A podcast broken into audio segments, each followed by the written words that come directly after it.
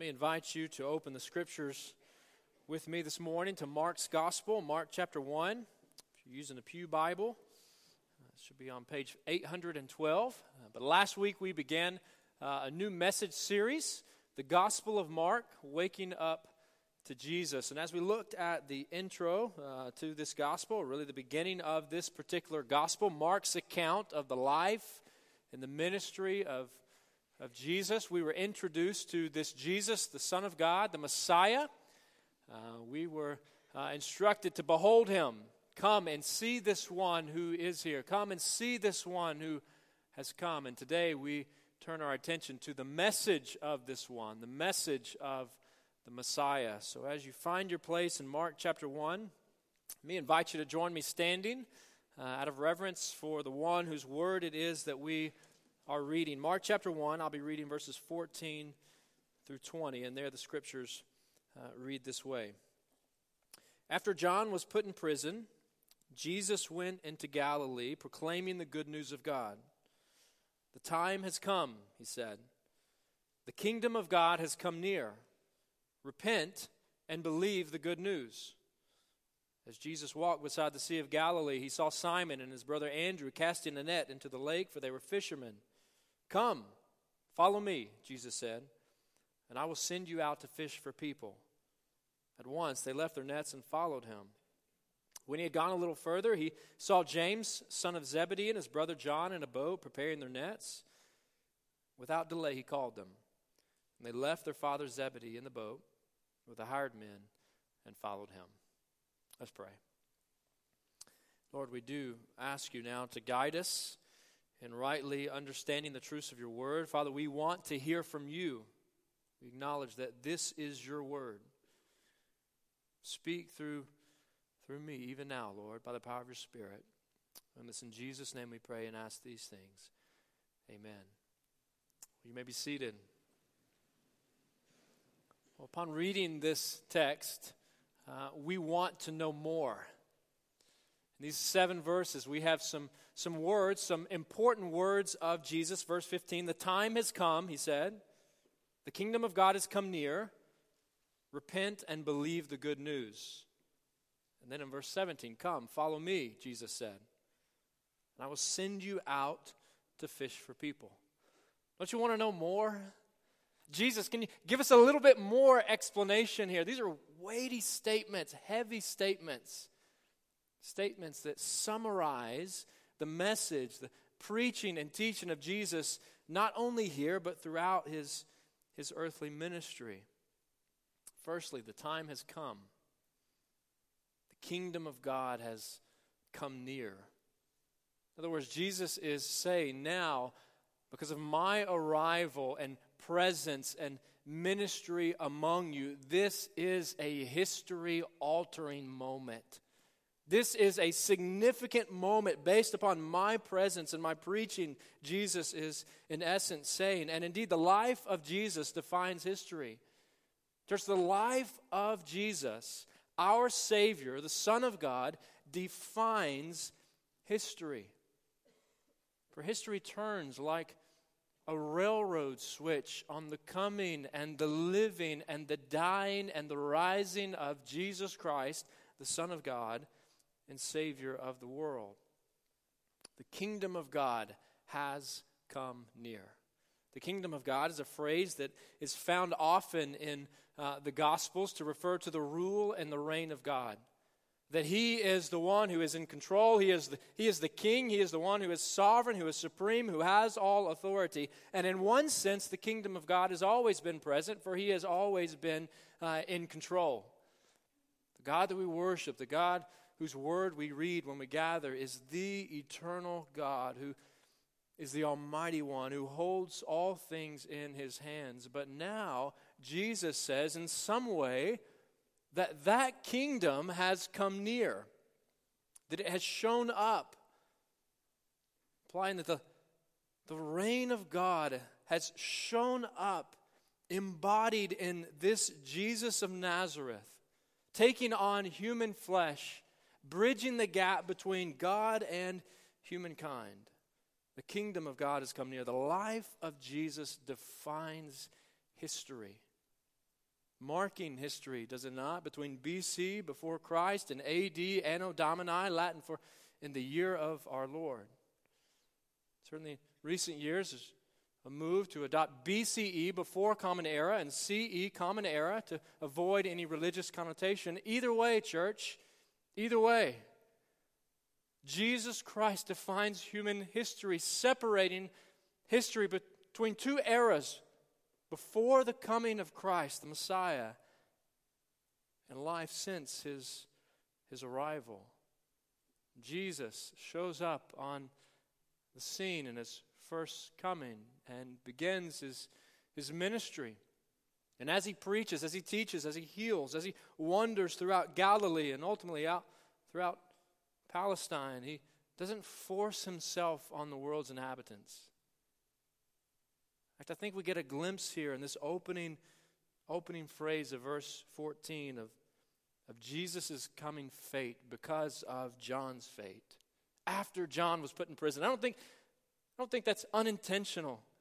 In fact, everything we know in Scripture is intentional. It is the Word of God, just as He led and inspired humans to write it. Just as John, this forerunner, this messenger of Jesus, was put in prison, so Jesus will experience hardship and ultimately death as well. But even so, the gospel is good news.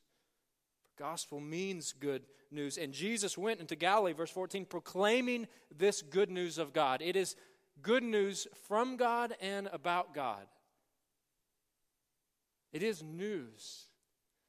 It's more than advice. It is news from God to be received and to be believed. The gospel is news that changes your status forever.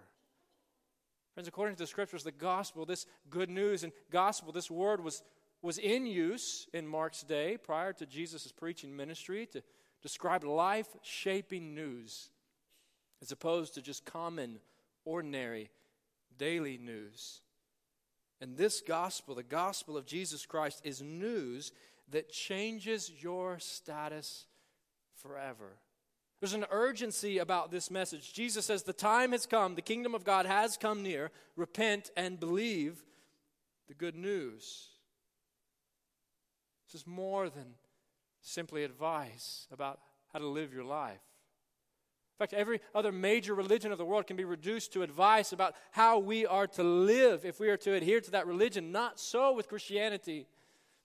Christianity hinges on news about a Savior, a God who has come to us to do for us what we could never do on our own, to rescue us from sin, the consequences of sin through faith in Jesus Christ our Lord. And because it rests upon what He has done, our adoption into the family of God, our citizenship in this kingdom is permanent. It is unchanging. Doesn't depend upon our, our efforts. I, I know that we have several in our church family uh, who are tennis players, a number of folks that like to play tennis. And if you play tennis as an adult and you play uh, competitively, then uh, you usually receive a, a tennis rating uh, or a tennis status that is based upon your level. It's based upon your skill set, your experience, your success on. Uh, the, I start to say on and off the court. I don't think it's based off the court. Your success on the court or, or lack thereof. And so some who play competitively make it their aim to move up uh, that system, to move up that ladder. If a rating like 2.5 or 3.0, 3.5, 4.0. At the end of the day, uh, your status ultimately depends on you. Your rating depends on, on you. But just as you can move up the rating system based upon how you play, you can also move back down the rating system based upon how you play. It is not a permanent status, ultimately hinging on how you do your efforts on the court. Not so with the gospel. Friends, not so with the gospel. The gospel does not depend upon your efforts or my efforts. Our position before God does not depend on our efforts, our attempts to do the right thing, to do, to do what's best. And I don't know how that makes you feel, but it makes me feel good. Because I, I, I try to do the right thing. I try to obey God. I try to honor my word, but I mess up time and time again. And yet I am still a forgiven child of God because of what Jesus has done, because of what he has accomplished for me. News to be received, a message to be believed. The gospel is news that changes your status forever if you respond with repentance and faith. If you respond with repentance and faith, the gospel requires an answer. Church, the gospel requires an answer. Jesus calls for an answer, does he not? He comes preaching. He says, The time has come. The kingdom of God has come near. Repent and believe the good news. A message to be received, a message to be believed, a message that requires a response from those who hear it. You know, just this past week, I received some, some mail, maybe you did too, from, uh, from Spectrum, formerly known as Charter uh, Communications, uh, offering me an exceptional deal. Uh, the, the, char- the Spectrum uh, triple play. You know what I'm talking about? No doubt some of you know what I'm talking about. TV and voice and internet for $29.99 a month each uh, when bundled. free internet modem, free HD channels, free DVR, unlimited calling in the US, Mexico, Canada, and Puerto Rico. And I've shopped around a little bit. I, I know that this is a pretty good deal. This is a competitive deal. But just because the offer has been extended to me doesn't automatically make it mine, right? I've still got to call and request it. I've got to sign up for it. This requires an answer from me. Likewise, the gospel requires an answer. And in this case, this particular deal is temporary, right? Some of you know this. After 12 months, yes, the deal is off and your bill automatically goes up. Not so with the gospel. In Jesus, we get a permanent status forever a forever status through faith in Jesus Christ our Lord. The gospel requires an answer. What is your answer? Have you responded to the news of the gospel? After Jesus left the earth, his preaching ministry was extended, continued through his disciples, filled with the Spirit. Acts chapter 2, Peter is preaching at Pentecost, and come to the end of his message, Acts chapter 2, verses 37 and 38, after he's just told his audience that they, they messed up. They missed it big time. They, they killed the Messiah. They killed Jesus. And verse 37 of Acts 2 when the people heard this, they were cut to the heart and said to Peter and the other apostles, Brothers, what shall we do? How can we make this right? Man, we missed it. We've realized it now. The Spirit has convicted us. How can we Fix this. What should we do? And Peter responds, verse 38 Repent and be baptized, every one of you, in the name of Jesus Christ for the forgiveness of your sins, and you will receive the gift of the Holy Spirit. In other words, the Spirit convicted the hearers of this message of their sin, and Peter calls them through the sermon to a response, just as Jesus calls his audience to a response. Response of turning to God, turning away from sin, turning toward God, embracing Him, and then displaying their faith in Him through baptism. And, friends, the gospel message is unchanging. The news has not changed. We are still in need of a Savior, and the right response to the message has not changed. Thus, turn to God. Friends, turn toward God, turn to Him. This is repentance. Jesus said, Repent. Repent and believe the good news. Repentance is a turning away, a change of mind, a change of direction, turning toward God. We are called to turn toward God and to trust in Jesus. Trust in Jesus. Repent and believe the good news. Repent and believe the gospel, Jesus says. Believe. This is the word for faith, implying not only believing something to be true, not only head knowledge, but a trusting. Called to believe it to be true and to trust in the Messiah. Trust in the Messiah for salvation. No doubt, this is a call for unbelievers to turn to Jesus in faith for forgiveness. But this is also a call for all believers as well. Continually, day by day, trusting in the Messiah. Spent a little time at mom and dad's after Christmas. Walked into my old bedroom and began thinking. Memories flooded my mind as I looked over at my childhood desk still standing there against the wall. Began thinking about memories of homework. No doubt a desk that's made for a, a, a child can no longer comfortably sit under uh, now and was reminded of the growth process of life. That throughout life, we're called to learn and to grow, and for honest, a growth that ought to continue until the end of life. And likewise, church, many of us can point to a moment in our spiritual journey and say, yes, that's, that's when I think I trusted in Jesus for salvation. That's when I entered into a right relationship with God through faith in Jesus. But this is to be an ongoing process. For those who grow in Christ, repentance and faith, ongoing ingredients of walking with, with Jesus. Are you growing? Are you growing in, in Christ? Mark records this general call that Jesus made to, to the people. The kingdom of God has come near. Repent and believe the good news. And then he turns to a more specific call to some individuals in verses 16 through 20.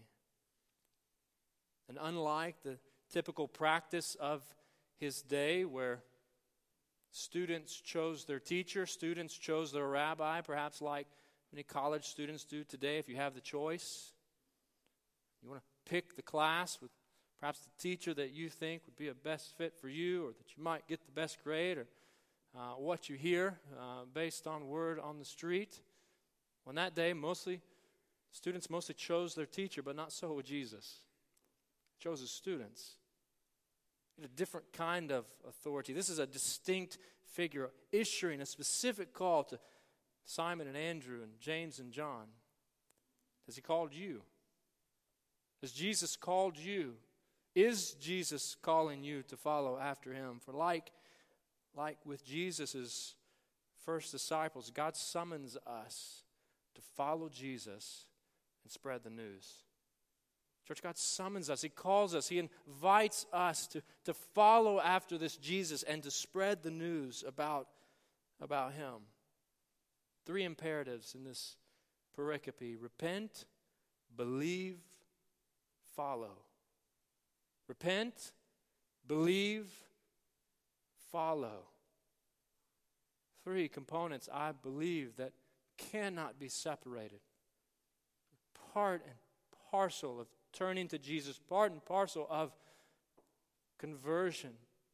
Let's not shortchange conversion in our own lives or in the lives of others by failing to emphasize that we are called to follow Jesus. And those that know Jesus want to follow him. Those that know the Master want to follow the Master. Jesus says, Come, follow me. Verse 17.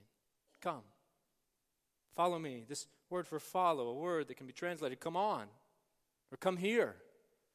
I think there's an urgency and an excitement about following Jesus. or should be. But elsewhere, Jesus also certainly implies that as we consider the call, we ought to consider the cost. And so here Jesus is talking specifically to his disciples, but elsewhere in Mark, he broadens the invitation to include the crowd. He says in Mark 8 34, Then he called the crowd to him, Jesus, along with his disciples, and said, Whoever wants to be my disciple must deny themselves and take up their cross and follow me. In other words, Jesus says, Here's my disciples. The invitation's open. Anybody else want to come follow me? You're welcome to it. But you've got to deny yourself and take up your cross and follow me. There's cost involved to following Christ. To be willing to to follow Jesus, even if it means risking family or friends or fortune. Though others, no doubt, thought these fishermen were foolish, they knew that they were called to follow Jesus. You've been called to follow Jesus. Don't you love that Jesus calls these men right in the middle of ordinary, everyday life? Verse, verse 18 At once, Simon and Andrew left their nets and followed Jesus. Verse 20 Without delay, Jesus called James and John, and they left their father Zebedee in the boat with the hired men and followed him. Were invited by Jesus. They believed in Jesus. They put their faith in Jesus and they adjusted their lives accordingly. Likewise, church, if you want to follow Jesus, and you should, then you'll have to shift your priorities. Shift your priorities.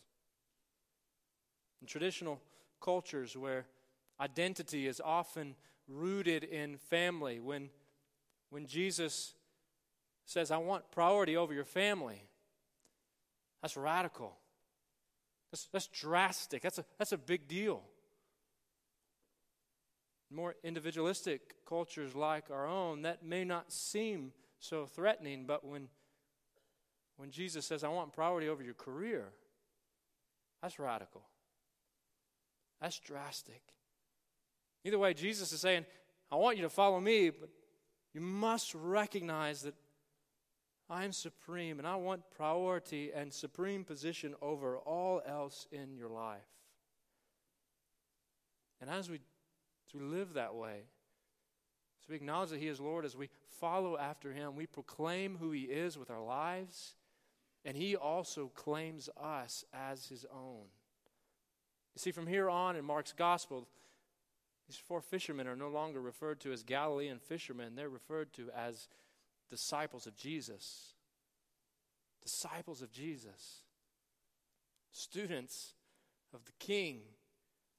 Followers of the Master, servants of the Savior, children of God. And friends, when you turn to Jesus, you too get a new status, you get a new label, you get a new identity. So embrace this new status. Shift your priorities as a follower of Jesus and then embrace your new status as, as one of his. Summarizing the gospel, Paul writes in 2 Corinthians chapter 5 verse 21. He says, "God made him who had no sin to be sin for us, so that in him we might become the righteousness of God." God made him Jesus who had no sin, who was sinless, to be sinless for us, to take our sin upon himself to become a sin offering for us so that in him we could receive his righteousness, his good works, his obedience, his faithfulness, his right standing with God. Guilty before God based on our own efforts, yet innocent before God through the blood of Jesus Christ our Lord. Friends, embrace your new status as a follower of Jesus. And finally, join the mission. Join the mission. Shift your priorities, embrace your new status, and thirdly, join the mission. Jesus said, Come follow me, and I will make you fish. I will send you out to fish for people. I don't know about you, but I, I like fishing. Mainly because I like catching fish. In fact, just recently, a couple weeks ago, on that unseasonably warm Saturday, I took the kids out and I said, Why not? Let's try this out. Let's go fishing. We didn't do much catching. However, we, we did a lot of mudding. I'm not talking about the kind of mudding that you do in a four wheel drive truck. I'm talking about the kind of mudding you do with people, real live people. Little boots, little pants, little people, lots of mud. Fact, some of those things had to come off so we could go home. Didn't plan it that way, it's the way it ended up. Even so, it was worth it. When we fish, we strive to catch fish. We work to catch fish. When we fish for people, we don't try to catch people, we try to rescue people. That's what Jesus meant because the kingdom of God has come near. And only those who repent and believe the good news about the king will be part of that kingdom. Paul said it this way in 2 Corinthians chapter 5 verse 21. He said, "God made him who had no sin." Already read that. Verse 20. We are therefore Christ's ambassadors. We are Christ's ambassadors as though God were making his appeal through us. He says, We implore you on Christ's behalf, be reconciled to God. Peter said it this way in 1 Peter chapter 2, verse, verse 9. He says, But you are a chosen people, a royal priesthood, a holy nation, God's special possession. You are all these things that you may declare the praises of him who called you out of darkness into his wonderful light. Who you are precedes what you do. Because you're a mine, Jesus says. Preach the gospel. A chosen people, God's special possession, a holy nation, ambassadors of Christ, anglers for Jesus, called to join the mission. And like my experience the other day, fishing for people is also often messy. Difficult conversations. Intentionally befriending those who don't know Jesus willingness to be rejected and ridiculed for what we believe and say. But it's always worth it. Even so, it's worth it. Friends, Jesus calls us to repent, believe, and follow. Jesus calls us to repent, believe, and follow. So come. Let's follow Jesus. Let's follow Jesus.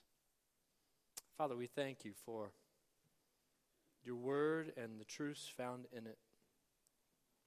Father, we thank you that you are a God who is filled with patience and mercy and compassion. A God who desires to rescue us from our sin and the position our sin has put us in before you. Father, we thank you for the news of the gospel, the news of salvation by grace through faith in Jesus. Lord, help us to believe it. Help us to trust Jesus. Help us to follow him and live in light of our relationship with you through Jesus. Hear our praise now. Lord, lead us as we respond. Help us to be faithful. And it's in Jesus' name we pray and ask these things. Amen.